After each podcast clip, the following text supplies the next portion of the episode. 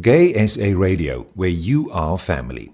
In this series, we listen to the discussions that were held during the South African LGBTI Business Summit, setting an LGBTI economic empowerment agenda. The summit was held at the Equinox Centre at the ABSA capital in Sandton in Johannesburg on Tuesday, the 11th of September 2018. The purpose of this inaugural South African LGBTI Business Summit is to position LGBTI economic muscle in the business sphere by making a strong business case for the economic inclusion of LGBTI people, and by doing that, open up new business and other economic empowerment opportunities for LGBTI people. Discussions during the summit will demonstrate how this can be done, identify opportunities to make it happen, and craft strategies to overcome obstacles. In session two, the topic is the commercial case, evaluating the LGBTI commercial and talent market. The Pink Rand and other similar studies have looked at the spending power of LGBTI people and their influence across market segments to inform marketing and revenue generating strategies for corporates.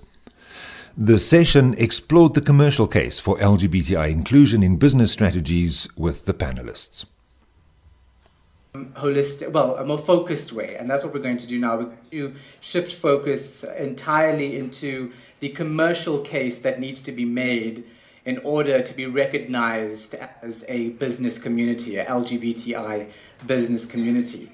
Why should any company or any government or organization uh, think that this is the right thing to do? What's the simple business case that we're trying to make here today?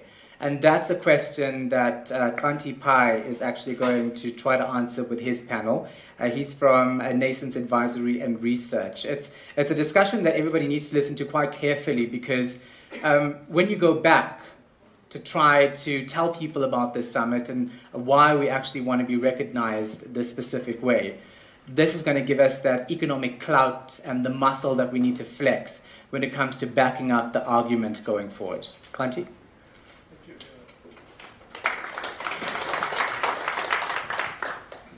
Good morning, everyone. It's really wonderful and an honor to be here at this secret club. I say that only because actually trying to get through here, I thought I've finally been invited to some of those London clubs that you can never get to. And it takes about eight doors to get through after I've taken the train. But um, it really is great to actually um, to join in with all of you. This was me when I still had lots of hair. Since these days I'm balding a little bit. Um, clearly the commercial case is dwindling. Um, and we're going to talk about this, and I think sometimes we forget how many of you have been watching the Nike ads? Um, yeah? And it's been interesting to watch them, right? Because actually, at some point, a business like Nike, to take such a strong stand for inclusion, for transformation, for justice, is a huge thing.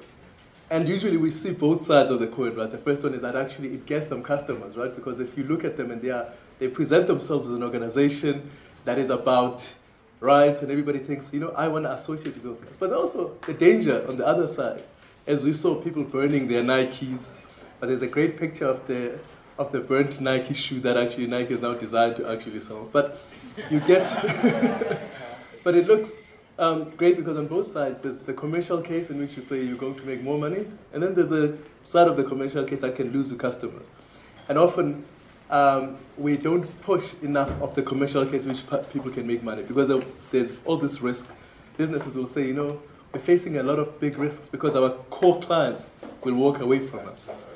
And often we actually don't say, well, actually, you don't know what you could be losing.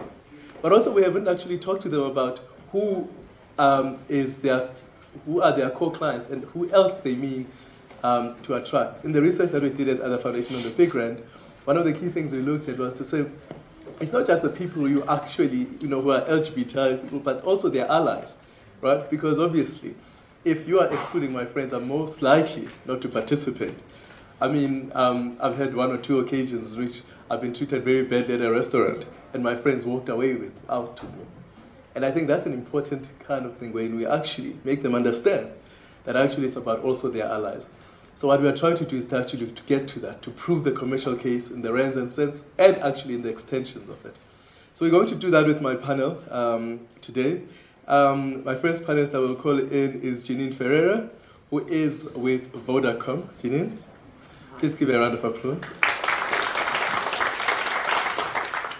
And then also uh, White, who is with VML South Africa. The way we're going to run it is they will give about five minute uh, introductions, points in terms of um, you know just laying out the land in terms of their own perspectives, and then we will take a couple of questions here and then um, open it up. Again, discussion, try and be robust as possible, um, and I'm not as generous uh, as the previous Moderator, I will cut you off. No. Janine, we'll start with you. Cool.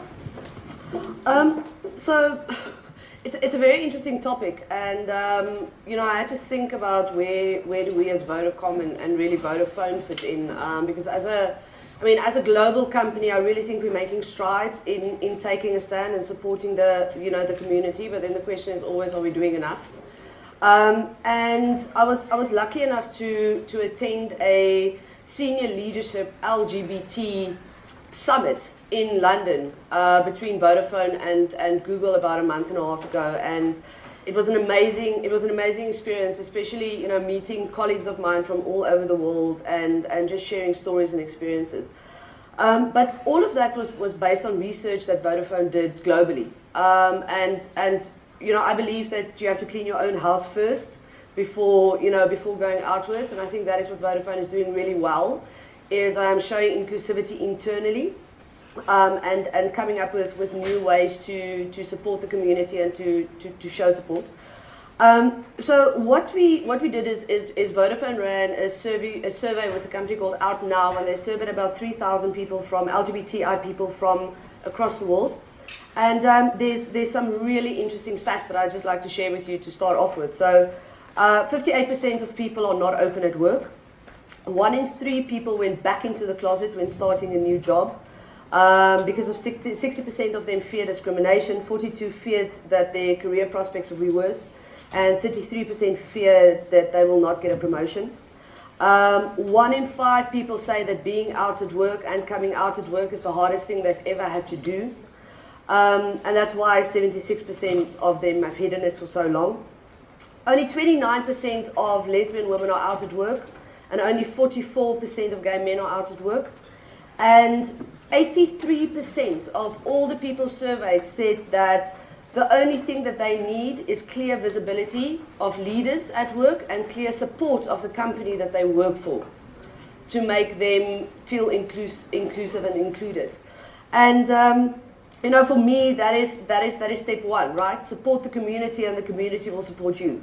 But but start internally, and that's why I'm proud of, you know, of, of being involved in the LGBT, um, you know, committee at, at Vodafone, but you know, especially in, in South Africa.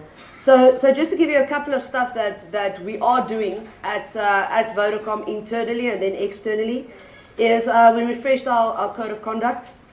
Um, we now have inclusive messaging on job postings, so um, just a simple line. Like at Vodacom, we have zero tolerance for homophobia, transphobia, and biphobia. Something that simple. So you come and work here, do not go there because there will be repercussions. Uh, we do bias training uh, that now includes LGBTI people and not just race, gender, and disability.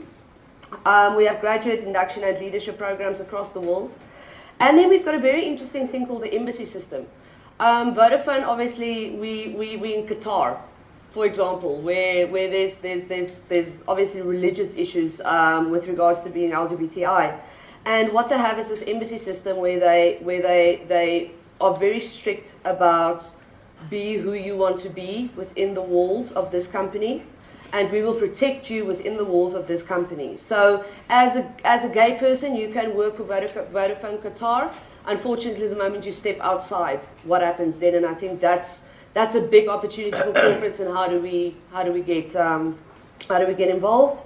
And then externally, I just, it's just a story. But a couple of years ago, I phoned a call center, and I wanted to put my girlfriend, who I lived with at that point in time, on my insurance. I wanted to insure her car.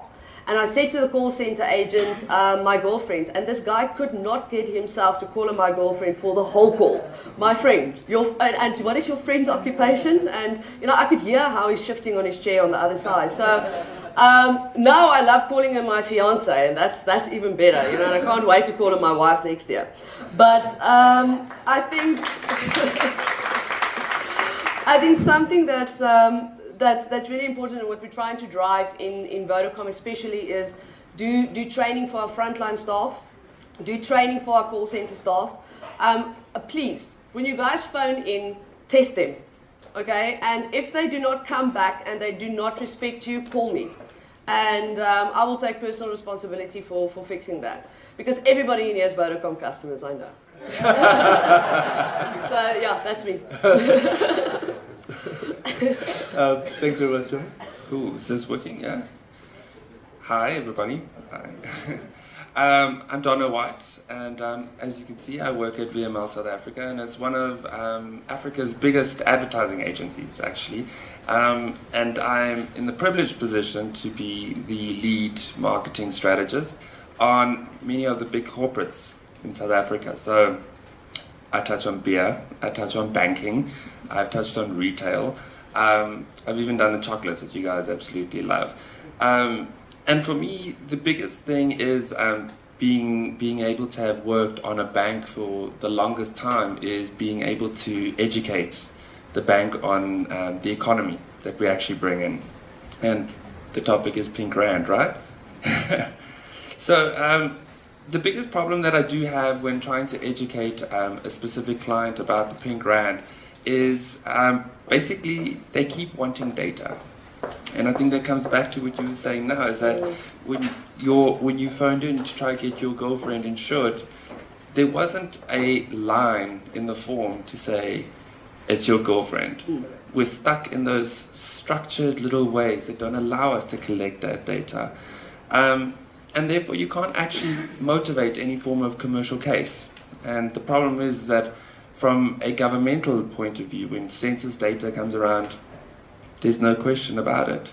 Um, we don't have there. Are, I mean, there are a lot of studies that have gone on um, that have tried to get some form of empirical evidence on trying to quantify the LGBT community in South Africa, but there really isn't a way that we can actually quantify it, and we have to try and extrapolate things and try and make it representative to a South African um, audience and a South African population.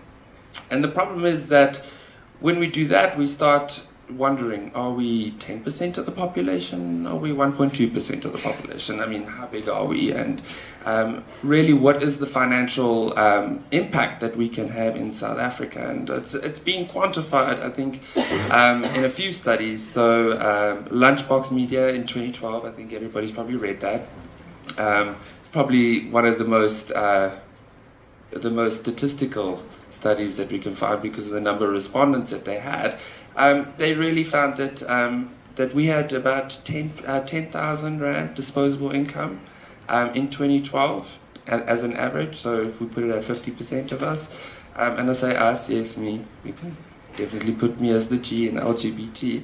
Um, and the fact that Lindiwe earlier said that we have a buying power of 53 billion rand in South Africa, and that we don't, that's a modest a modest little figure that we need to put there. And the problem is that we look at LGBT in South Africa as a little bit of a microcosm, and we tend to underestimate ourselves, and we say, "Oh, we're just a minority in this in this world." But the fact of the matter is, is that the LGBT community, because we've been so left out in terms of economics and representation in this country, is that we've looked to international communities, and we are we're an absolute international community who celebrated India last week? Um, I'm pretty sure we all did. Yeah. We know what's happening in other countries because, quite frankly, we're one culture. It doesn't matter who we are, what, what we look like, what race we are, uh, what religion we are, if we have a religion, we're one culture across this world. And the fact of the matter is, is that the pink rand is actually a complex international economy. And that's something we need to take into account. So there was a really great um, piece of work that that won at Cannes. It was 13 um, Cannes Lions that have won this year, um, and it was done by PFLAG in Canada, right? And it's called Destination Pride.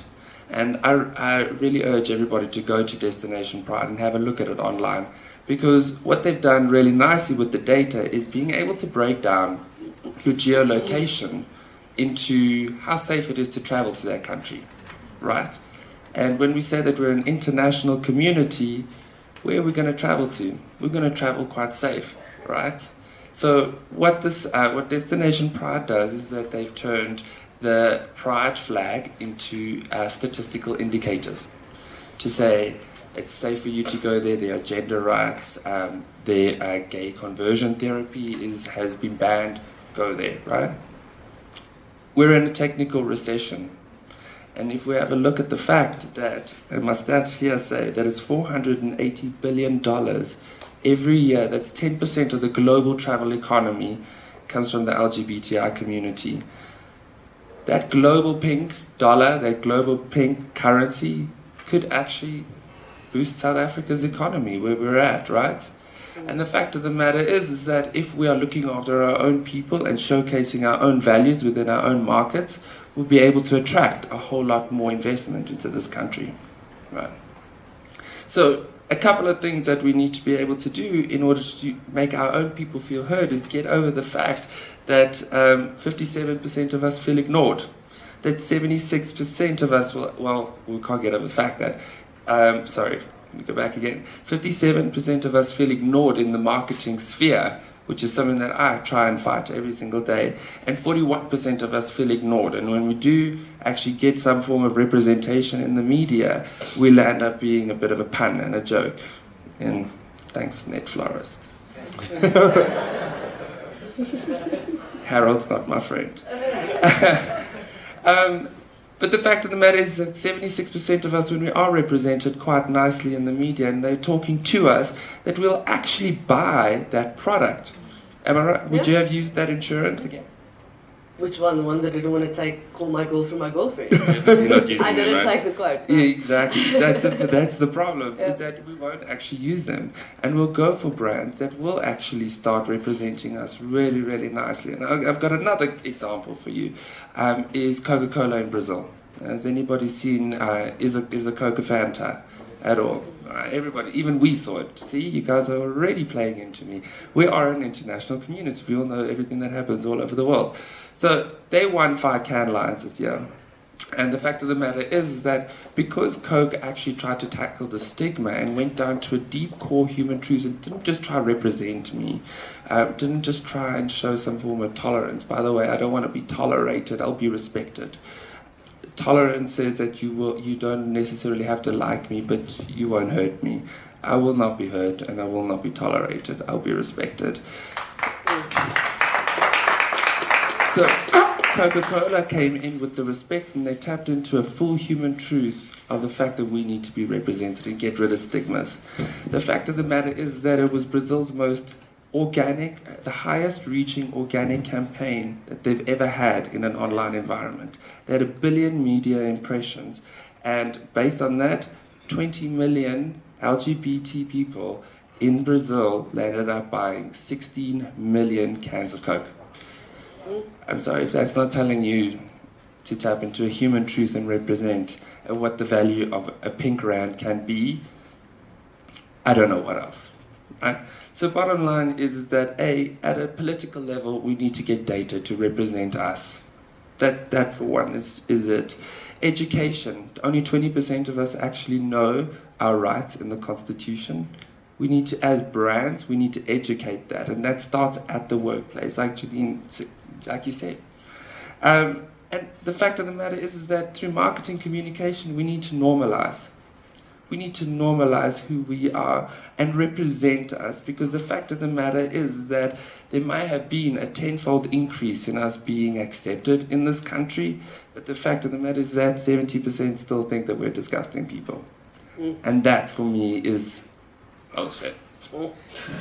So the fact is also here is that we need to look at the many different aspects of this. We have a very complex economy and a very complex pink rand. Being LGBT in South Africa, unfortunately, is still a white privilege. 70% of white people are okay to come out, where 50% for a black person is not. And there are problems there. We need to educate the Constitution, we need to educate that it's not okay to use violence on anybody. 1% of people in South Africa would hurt us. That's 450,000 attacks that would happen a year. We can stop that. We need to live if we're going to drive this economy, guys. Thank you. Um, I wanted to ask. I, I, was making that example while you're on this as a strategist. That you know, with the Nike thing, some people were burning them. I mean, Nick, uh, I think it was Nick Cannon who went and bought Yeah. at one store all the socks, and then he went and distributed them. So that's one positive story. But if only ten percent, what would you tell a client who says, "Well, I like this idea of ten percent of spending, but I don't want to lose ninety percent of the spending"? What kind of answer do you want to give to that person? Of the spending power. Yeah. The fact of the matter is, is that I'd say, um, what are your core values as a business? That's actually what it comes down to. Is that would you be willing to risk revenue to stay true to yourself? Or would you rather give up what your promise has been to all your customers over the time and make a small margin on that? And for me, it's about value and dignity over money any day. Um, for you, Janine, I mean, obviously, as a, as a marketing strategist, what are the key ways that Vodacom would actually think about it? I mean, I haven't honestly seen any ad about Vodacom that says, well, you know, we are pro pink or Yeah. pro LGBT people. What are the key ways to actually externalize that? Look, I think I think it's important. So there's, there's a couple of things, right? Start start internally, and I think that's the that's the big drive that that that Vodafone is on at this point in time. Um, and yes, there's there's external PR around and all of those things, but it's still very much an internal kind of let's educate our staff internally and let's get it let's move it on then. The thing for me is, as a, and I mean, I, I sit in the in the segment marketing team at Vodacom, so we segment people every single day, you know. And do I want to be segmented as an LGBTI plus part of a community? I don't know. You know, do I want to be segmented as a mother? Definitely. You know, there's there's so much more about me than being LGBTI. I just want, again, I don't want to be. Tol- I also don't want to be tolerated, but I want you as a company to, you know, prove through your actions that you support my lifestyle and that you are okay with my lifestyle, and because of that, I will support you. So I think you. I mean, it, is it necessary to have you know uh, two dads in an ad? I think at this point, yes. I think at this point in South Africa, it still is. I think there's countries where it's not necessary anymore. You know, I think you, I think you do it. Maybe, maybe you disagree, and you, I'm happy, happy to hear that you disagree, right? But I think at this point in South Africa, it is still very much important because we need to take a stand and we need to prove a point, and we need to, you know, it, there's, there's almost a way of, you know, we have to put it out there. We need to show that that is normal and that is the way it is. And, you know, then in my mind, I hope that 50 years from now or 100 years from I don't know how long it's going to take us, we'll get to a point where it is just being, you know, and that, but we're not there. So as a, you know, as a corporate, I totally, I, I totally believe that we need to stand up and we need to be more visible. Um, at this point in time, like I said, in a Vodafone perspective, they're doing a really great job internally. Next step is externally, and me as an employee of Vodafone will keep them will keep them honest, and I will make sure that I drive them to take it external. Can I can I jump in that for the two dads and an ad?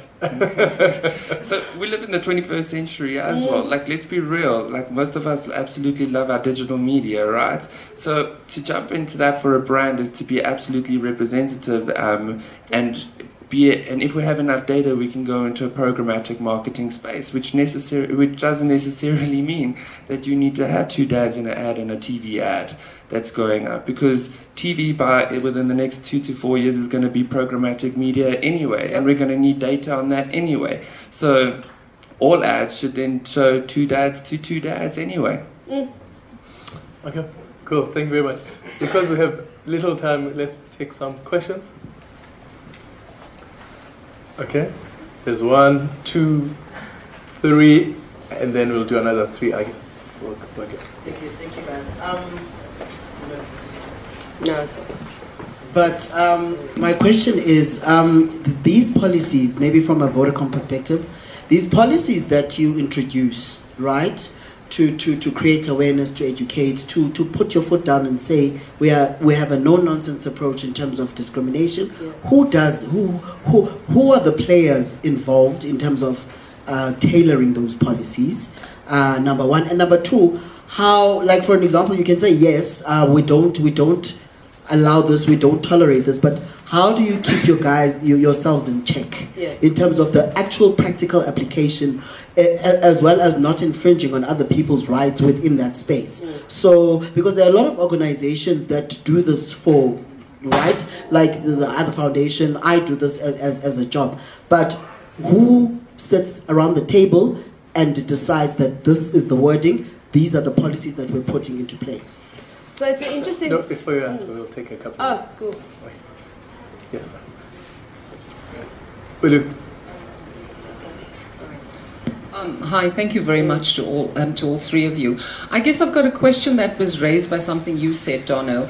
If there has been such a good use of the geolocation, would it not be a good idea to try that in South Africa and geolocate LGBTI-friendly businesses? But the downside of that is, what if either of your businesses fall foul of that, and you have to go on the bad side of the geo geolocation? So there's, you know, so I mean, just a question. It would be a good idea for us to know which businesses in South Africa, and to, you know, for you to use your economic muscle just to get that going, so that people can know and can see where they can do where they can do business with, and then to hold those businesses to account. Yes. And then we had a question over there, right?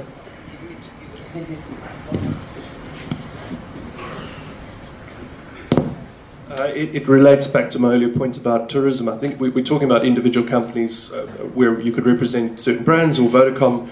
You have a certain limit of your, the impression that you can do, and then in this room we could say a certain amount of corporates will have a certain impression. I want to approach this from a sector-driven point of view. When we talk about data, there's a significant amount of data, data in tourism globally, which can be unfortunately extrapolated to South Africa because, as you said, we don't have enough data. Um, but effectively speaking, we're talking about uh, an industry globally that employs between 6 and 7% of the global population. So it, it matters. In terms of South Africa's economic growth, too, we're looking at about 8% growth potential in the tourism sector alone if we approach to it. So when we're, when we're looking at these policies, we're saying, are we just going to deal with a Vodacom, a Coca Cola, a Cadbury's, or are we going to deal with a sector, manufacturing, tourism, services driven, fi- the financial services driven uh, side of things? I see Abs has left the room. Is Abs still here? Where are they? Hi. So, so the financial services sector also employs, but it's the sector that makes the change and not the big corporate. But it might be the franchisee who has a shop, a Vodacom shop for argument's sake, and how they treat their employees, how we conscientize the employees in a sector, like we're trying to do in tourism, to say you have certain rights, fundamentally basic conditions of employment, but then beyond that, the subtle homophobia, biphobia, and transphobia that we're experiencing. So I'm just putting it to you. Let's not forget that the sector is as important in terms of a commercially driven strategy as in the individual company itself. Look, I mean, I, I, I, before you take away the mic, I want to just stay on this question for a little bit. So we had some data actually. Part of the re, uh, how we started um, this network, we had a, a conference uh, which was actually about travel and tourism, and there were, we understood that it was about 240 billion in the U.S. alone in dollars uh, in this. Sorry, sector. I'm going, to, I'm going to have to check you there. It's actually not, because if we look at the, the, the UNWTO that looks at data and your most recent globally accepted figures, the US was about $65 billion and globally Okay. about 211. We'd like to inflate, but we need to come back to Come more back conservative right. figures. So that's what they said. But in terms of talking about a sector, how do you engage a sector? You know what I mean? Because it's okay, it's easy enough to talk to Vodacom and say, you know, let's int- introduce me to Vodacom, introduce me to ABSA. How would we engage a sector on the on a commercial basis? That's what I'm trying to get at. Well, I'm very glad that you raised that because that's effectively what we've been doing in the tourism sector for the last three and a half years at industry level events where we're talking about World Travel Market Africa in Cape Town, Tourism in Durban, in, Durban, Meetings Africa in Johannesburg. So the tourism sector is slowly but surely being very significantly engaged because when you send out a message to the sector, it's not the big employers like a Tsogo Sun, you know, a la Vodacom, a la Co- Coca-Cola, but it's your individual tour operator, the individual guide, the guest house owner. They're being engaged with the message far more effectively. So we talk about bringing about change, I'm sorry, tourism is going to be have to be right up front there in the industry sectors that we engage with first. Great, thank you. Um, we'll take in the. Do you want to do the answers? Um, so from a so what how it worked at a at, at Vodafone from a, a policy perspective is they engaged with Stonewall, um, who's in who's in the UK, um, and majority of the the kind of policy building sat there. It's very interesting because obviously the European market is a lot more liberal, right? So the policy landed in, in, in South Africa and a couple of our African opcos, and the guys were like, nah, this is not happening. We, I don't know, what is, what is this LGBTI you speak of? Um, so, so locally, locally there's, there's been a lot of engagement with, especially senior leaders in the business that falls, that falls within the LGBTI community. Um, and we've had input on, on the local the local versions of our uh, of our policies. Um, so it wasn't just an HR, you know, exercise, which is great. Um, again, I think there's a lot of opportunities, especially now because they they started including the senior leadership, which is really nice, you know, because before that HR tried to drive all of these things and it just never never really happened. Um, because there's now a, a, a, a very big senior leadership um, kind of constituency that's part of this. Uh, we now also we can make some decisions and we can drive some some some some new ways of doing things. And one of that is really to start engaging, um, you know, the the the kind of communities outside of Vodacom. So yourself and you know the other foundation and to start engaging these guys and get some get some more more input. I think engaging plus would be amazing as well. Um, so the, it's a work in progress. It is still very new. Um, I'm not going to lie. It was, in, in my opinion, it was a year ago, two years ago. It was a tick box, tick box exercise, um, as a lot of things are in corporate. But I'm here today because I will, I will never sit in front of my community and be positive about something I don't believe in. And I am, I can sit here today and I can say that as a, as a company, they've made so many strides. They've included the right people, and they want to make a change and they want to get involved. So, so that is why I'm here today, and that's why I'm positive. Otherwise, I would have never come. So I don't know if that answers your question. Cool. Cool. Are we getting onto the geolocation? Weddings. The, the weddings, and that's obviously something that comes with the tourism industry, right? Is that we can boost the, the small business area there. I think um, I think for me, if we take a step back from that, I mean, you were saying you wanted to geolocate where all small businesses are um, and how we can actually do a boosting business network. Is, is that am I, am I right in saying that? Yeah. Businesses that are open and friendly, but also businesses that discriminate. Oh, right. Okay. Cool. Um, so I think the, the the biggest thing is again is that it's a normalization, and and I'm going to take a couple of steps back on that. Is that people aren't going to be willing to give up data if they aren't willing to share that data, and you need to make people feel comfortable with being able to share that data. So that's like the first the first hurdle that we need to overcome. Obviously, there's great tools that we can start using um, to locate audiences um, and create custom audiences based on how people behave in an online space. Um, however, when it starts getting into that subjective space of you're a homophobe or um, you're, you're pro-gay or you're pro-LGBT, um, that becomes a, a subjective piece that we need to start adding into it. And that's definitely something we need to start working with with the likes of a Facebook, who is very pro LGBT, um, and start being able to build up that database a little bit more. The problem is getting people to come forward to say, I am an I am a gay or a lesbian business owner for one, and I'm okay with it, and I don't care what anybody thinks. Um, and the second, making them okay with that, because when they're okay with that, we get more data. Um, and, and I mean, after that, we'll be able to know more in terms of how we can actually do it. I think right now we have to go on assumptions again. Uh, but again, forums and subjectivity is also going to help quite a lot. Could I have, by a show of hands, how many people, if they were be asked when they actually are, you know, trying to uh, book accommodation, that they're actually more than willing to say, "I'm booking," I'm, or to tell their um, tour uh, agent, "I am L, I'm gay, lesbian, bi." How many people would actually be willing to say that?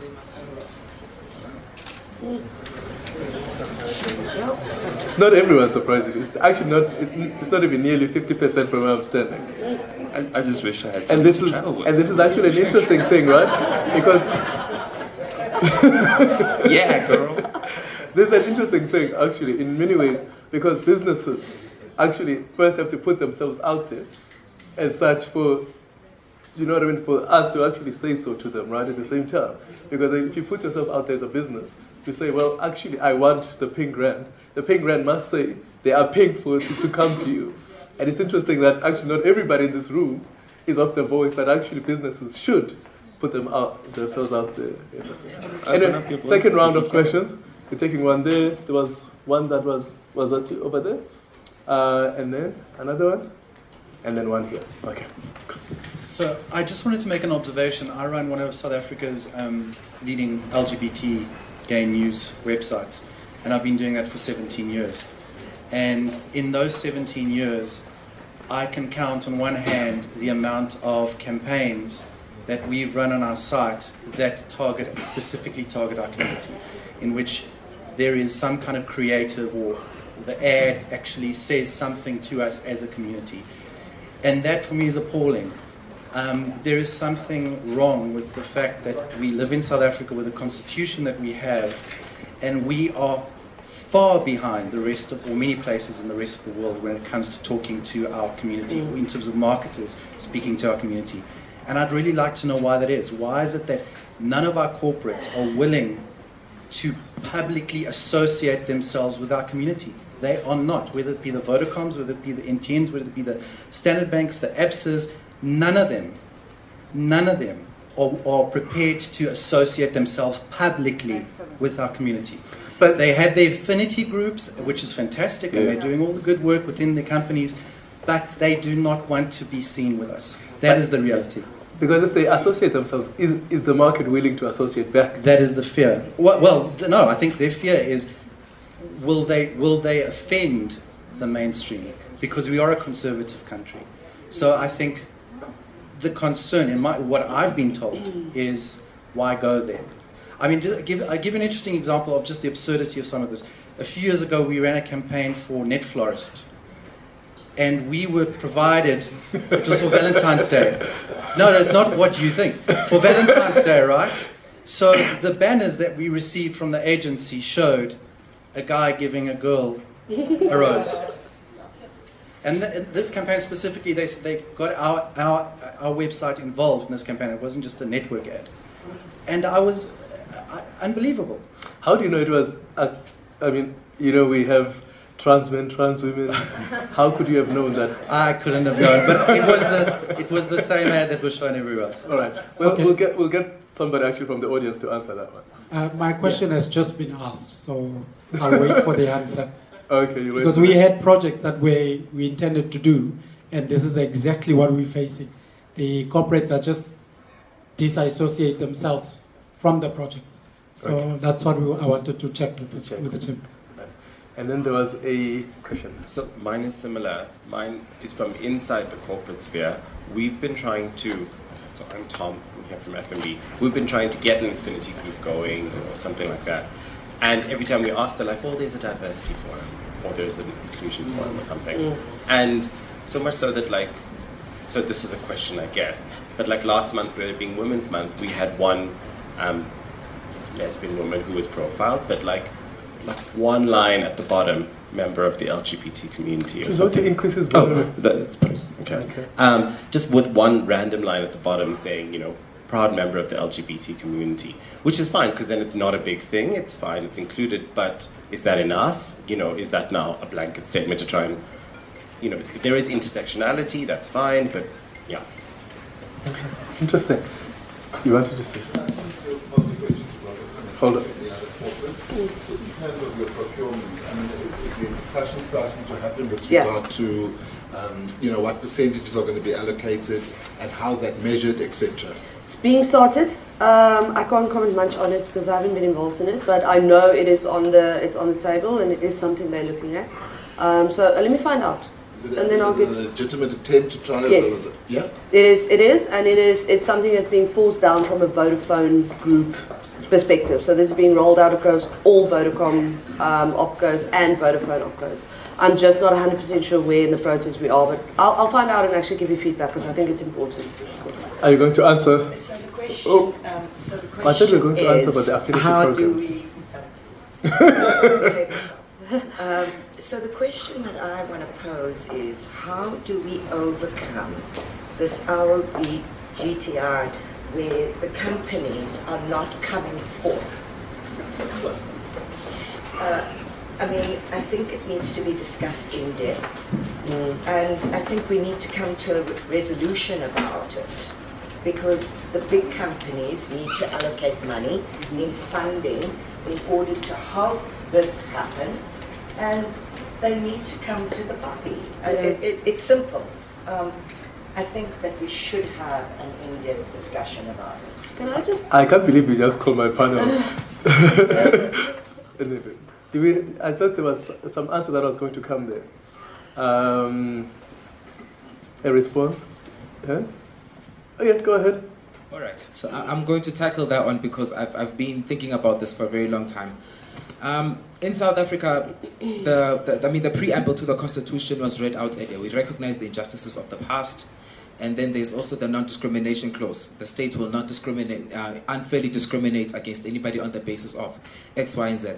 We took it a step further with the broad-based uh, Black Economic Empowerment Act to say not only will the state not discriminate, it won't just remain neutral in the face of, of, of structural racism. It will the, the, the clause will have teeth when it comes to uh, broad-based Black economic empowerment. We did the same thing with gender equality and skills development and BE and equity, um, empl- um, employment equity. But we have not actually pressurized government to do the same thing in terms of um, sexual orientation. It's as though racism was more important or prioritized ahead of homophobia. So I call BS on, on the way our, uh, our legal framework is, is, is formulated. We cannot be, like, businesses get, not just, they get rebates and all sorts of other incentives for, for complying to BEE and employment equity. They should be getting a reward from government for funding LGBTI plus initiatives and upliftment programs. But currently, I don't know of any that exist from, from the state side, and I think there should just be more pressure on government to look into that. Thank you. Can I just on on that just one just one thing is and, and just to, to comment to what you were saying well. I think I, I personally think that there's not enough pressure from employees to their employers. And I think that is that's one of the biggest problems is LGBTI people in corporates just let things go. You know, if there's a if there's a case of racism in a corporate, you see people stand up. You see people go, "This is enough. We're not taking it." If there's if there's a case of sexism in a corporate, you see people stand up and say they're not taking it. But I have personally sat in meetings where people have made homophobic, you know, comments and small things, small, you know, homophobic comments. And I was sitting there and I knew for a fact I was not the only LGBTI person in that room and I was the only one that stood up and said something.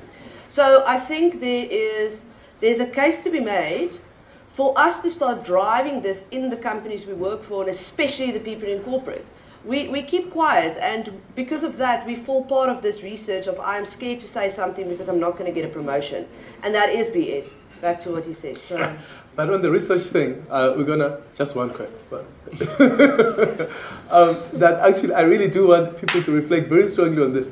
When we, um, we were doing some of the research, one of the key things was you find a piece of research, and that you know this company says we did uh, a research of the Cape Town market, by which they actually just talked to white gay men in Cape Town. And that's all the research that you've got. So part of our, the robustness of our discussions actually relies on who actually we are talking to and who are we reflecting in companies. Um, and then parts of our sectors of our society and our community about discrimination is exactly on this point, right? About who we're talking to, what research they are. When we say the tourism industry, by whom do we mean the tourism industry? But it's going to be interesting. I'm going to give you a very short answer because Very, sh- very shortly, just to pick up on what Lewis was saying and, and what others have been saying about the corporate involvement. Um, qualitative research has shown that brands, not just how they advertise, but when they associate their sponsorship with a community event, any kind of community event, significantly affects the positive brand association within the community. The second point, in terms of consumers, and you asked the question, who in the room would identify themselves as gay before they go to book. A lot of cons- LGBTI consumers, including myself, don't feel it's necessary. I should just be booking in as a consumer. So rather than asking the question, where is the community to stand up and please identify me so that you can sell to me, you don't have to do that. You must know that I exist. we're giving you enough, that's the purpose of this forum, we're giving you enough data to say, sorry, you cannot exclude this. And if you But really want to boost That's your- the if- data question. If you really want to boost yourselves, and there's significant data, I'm happy to share it with you. But I'm saying there's Wait, wait. significant ways to, to boost your revenue if you make positive and inclusive messaging to the community. No, so where does the bank get the data of how many LGBTI people do there? Because, for example, when they do those surveys in which they ask, "Are you black or what?" they're actually asking to know how many black people they have in their. How would they know any other way? That's a very valid point because you're asking about structural inaccuracies in terms of how they get collecting their data. As you point, where's the tick box exercise saying, are you gay, lesbian, bi, trans, and then of course the, the full Yeah. spectrum of our identity? That's not happening. But having to say that, a lot of consumer marketing is based on um, either qualitative or quantitative research, and that draws on a lot of assumptions. So we can still use that data to, to verify and justify why corporates should take a small amount of their budget and allocate it either to a community event or inclusively in terms of imaging, simply create inclusive imagery in the marketing message. It does not require me to prove with an affidavit to a corporate why they should do it. It's just the consumer should not be having to do that. The business's responsibility uh, is to do that. So, if I Great. could- I'm going to give you your last word and last last. word here. So let me take one here and then the two. Your banners. 30 seconds. I mean, I, I guess I just wanted to speak to the point that equality comes at a cost. Yeah, and I think that if you as a corporation, because business is about making money, the capitalist economy is about making money, and there's a cost to equality, and I think that that speaks to the question that you raised, that for people to come to the party, they are going to be, it's going to hit them where it matters most, and the recognition that despite the legal frameworks, despite the sort of kumbaya reaching and grasp of our constitution, the fact of the matter is that when people are going to lose money, you know those values become secondary and go out of the window. Um, and I think that this this this goes for as much as the LGBTI community as it does for race and gender, because a company's bottom line would be fundamentally altered if the people who did the most work and the dirtiest work in an institution got paid um, the same as the people who do the big thinking work at the top. So there's a cost to it, and you know it's not it's not goodwill.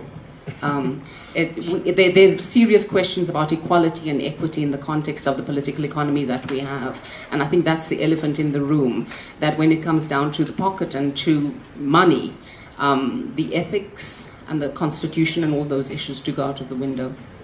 Thanks. 30 seconds of my panel and we round it up. Okay, 30 seconds on. I just wanted to tackle your banner with NetFlorist, my fave. Um, and it also comes down to the fact that you were saying that industries need to actually change, right? And we're seeing right now there's a bit of a shift in the creative industry where we are starting to be very transforma- uh, transformative in terms of LGBT, um, LGBTI rights. Um, VML, for example, we are probably about 20% LGBTI, and we're pretty proud of that. And we ensure that those work on every single client so that we do, when we look at a platform, we go, right, how's this going to be representative of all those people? And if your agency doesn't have that, then VML's open for you. Thank you, Jimmy. Your I last think, um, and, and I'm gonna I'm gonna add to what you just said. I think there's there's specific industries where we are more represented. Advertising being one of them. Um, in my opinion, I think we need to start where we have the numbers, and we need to start there. We need to support the industries that don't have have that. Um, I think procurement is exceptionally important. Um, I think there's a there's a legal case to be made, but then going back to, to one of the, the guys there at the back that said, um, you know, we need we need the involvement of government, and we need we, we need those structures to be almost enforced. Um, so so yeah, that's that's that's from my from my perspective. I think you know the, the, the things that I constantly say is start start start inside. Um, get get your staff on board because then it will it will reflect outside. And I also think that us as the LGBTI plus community need to start standing up more internally and start forcing our management to, to take a stand because if we don't do it, nobody else is going to do it. Cool, thank you very much. Look, I mean, there's simply no doubt that the one thing that we miss sometimes is actually the effect and the importance of the consumer. In this country, part of the way actually apartheid fell apart was because of consumer boycotts. Because once your consumers walk away from you, you know you have nobody else. Mm. And if LGBT people said, look, actually, if I don't see a sign, you know, much like the signs we see about proudly South African and all of those things, we're just not coming. But at the same time, maybe because we can't prove money, what we can do is to find out from different businesses, have you done better than others because you have done this?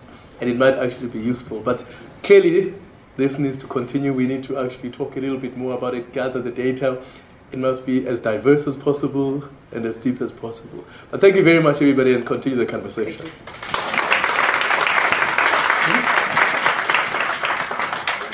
Thanks, guys. That was really interesting. Isn't it amazing to hear that stat that less than 50% of people in the LGBTI community are not out in the workplace? In 18, I, I think it's astounding. I mean, in my company, maybe because it's a media company and we flaunt it like it's nobody's business. you know, um, we see you. I'm in the majority.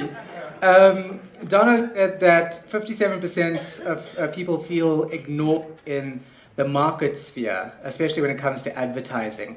We're underrepresented. We want to see men adopting, we want to see women in ads in a loving relationship, gesturing towards each other, holding each other. We want to see that because it, will it'll ultimately lead to normalizing. And I'm, I'm sorry to use the word normalizing because there's no need to normalize the LGBTI community. But just for those people who won't accept it, if they keep seeing it, it becomes normal to them. And that's the way we can get through it. I'm glad to say that I represent a part of that community on TV, and I proudly do so for the rest of my life. All right, it's time for a tea break. We're going to shorten it because we have run over a bit. I mean, the conversation is quite interesting, so we're letting it, uh, you know, go through a little longer than we planned. A 15-minute tea coffee break and then we'll come back, revitalize, and we'll look at other areas of the discussion. Thank This is Gay SA Radio's coverage of the South African LGBTI Business Summit.